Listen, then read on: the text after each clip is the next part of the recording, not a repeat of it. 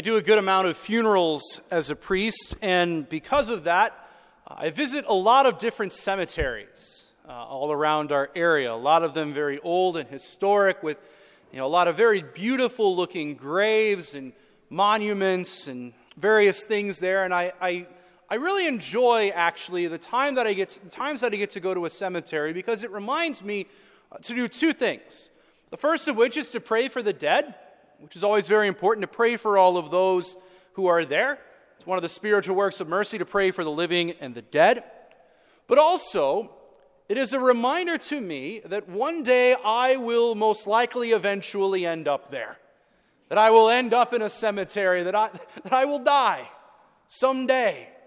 I'm reminded rather frequently of my own mortality, and that happens every time I do a funeral, and really every time I visit a cemetery and pray for someone I know who has died or, or who is there.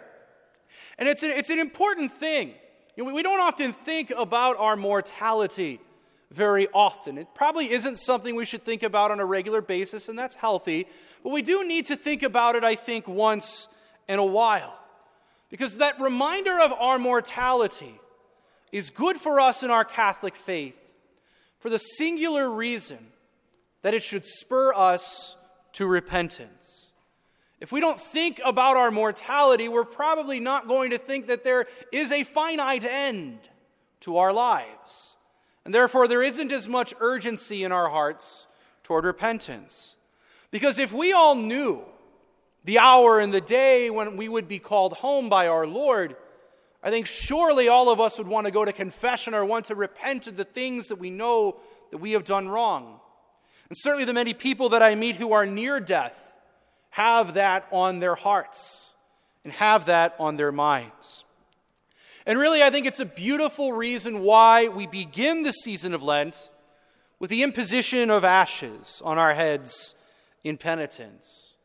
Yes, it should inspire sorrow for our own sins, but it should also, brothers and sisters, remind us of the urgency, the urgency for our repentance. Remember that you are dust, and to dust you shall return. These are the words that the priest or the minister will give when imposing the ashes. And they're words that I think about every time that I go to a cemetery and pray for someone who is there. We are reminded of our mortality, and that is how we begin this holy season. Because there is a necessity for repentance if we are to have a holy death. Again, we often don't think about our mortality very much except when maybe someone close to us has passed or if we see mortality as a real prospect, whether it's in times of plague or war. But our mortality will eventually catch up to us, brothers and sisters. All of us will meet our end, and we know neither the day nor the hour when it will come. But just because we do not know the day nor the hour, it does not mean that we can put off the process of conversion. Quite the opposite, in fact.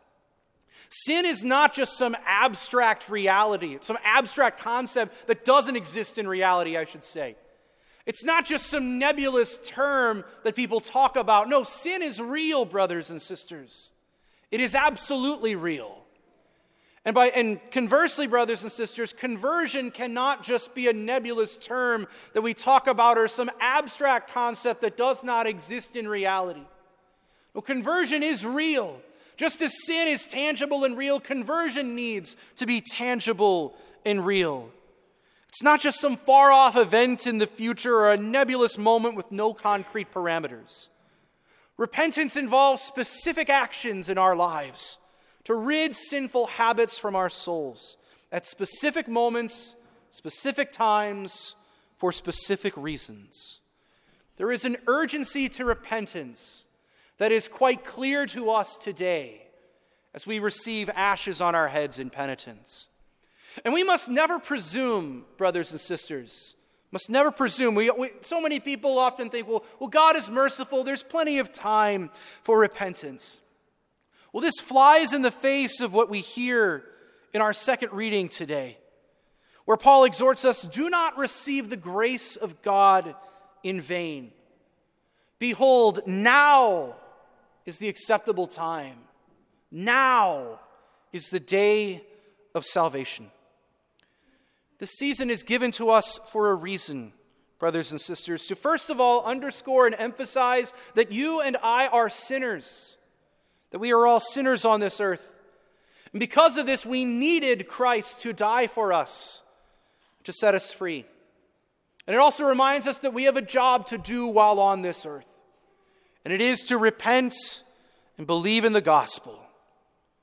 We cannot make conversion an abstract idea that never occurs in reality. In fact, it must be an urgent undertaking, brothers and sisters.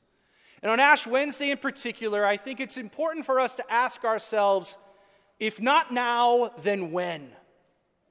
If not now, then when? We're trying to maybe grow in the virtue of patience with our families and friends, if not now, then when? When will we do it? Maybe it's time for us to come back to Mass after a long time away. If not now, then when? Maybe we're trying to grow in the virtue of purity and it's been a struggle for a long time. If not now, then when? Maybe there's someone in our lives that we need to forgive, someone that we hold a grudge against, that we know we need to be freed from that anger. Well, if not now, then when? This season is the time for us to do it. It's when our sinfulness is put on full display in front of our eyes and our mortality is placed right in front of us. If not now, then when? If we aren't going to work at this idea of conversion, when will we, brothers and sisters? It needs to be concrete. It needs to be tangible and it needs to be real, to be real. Ash Wednesday and Lent are the annual reminders of our wayward wills and the need to steer them back onto the straight and narrow.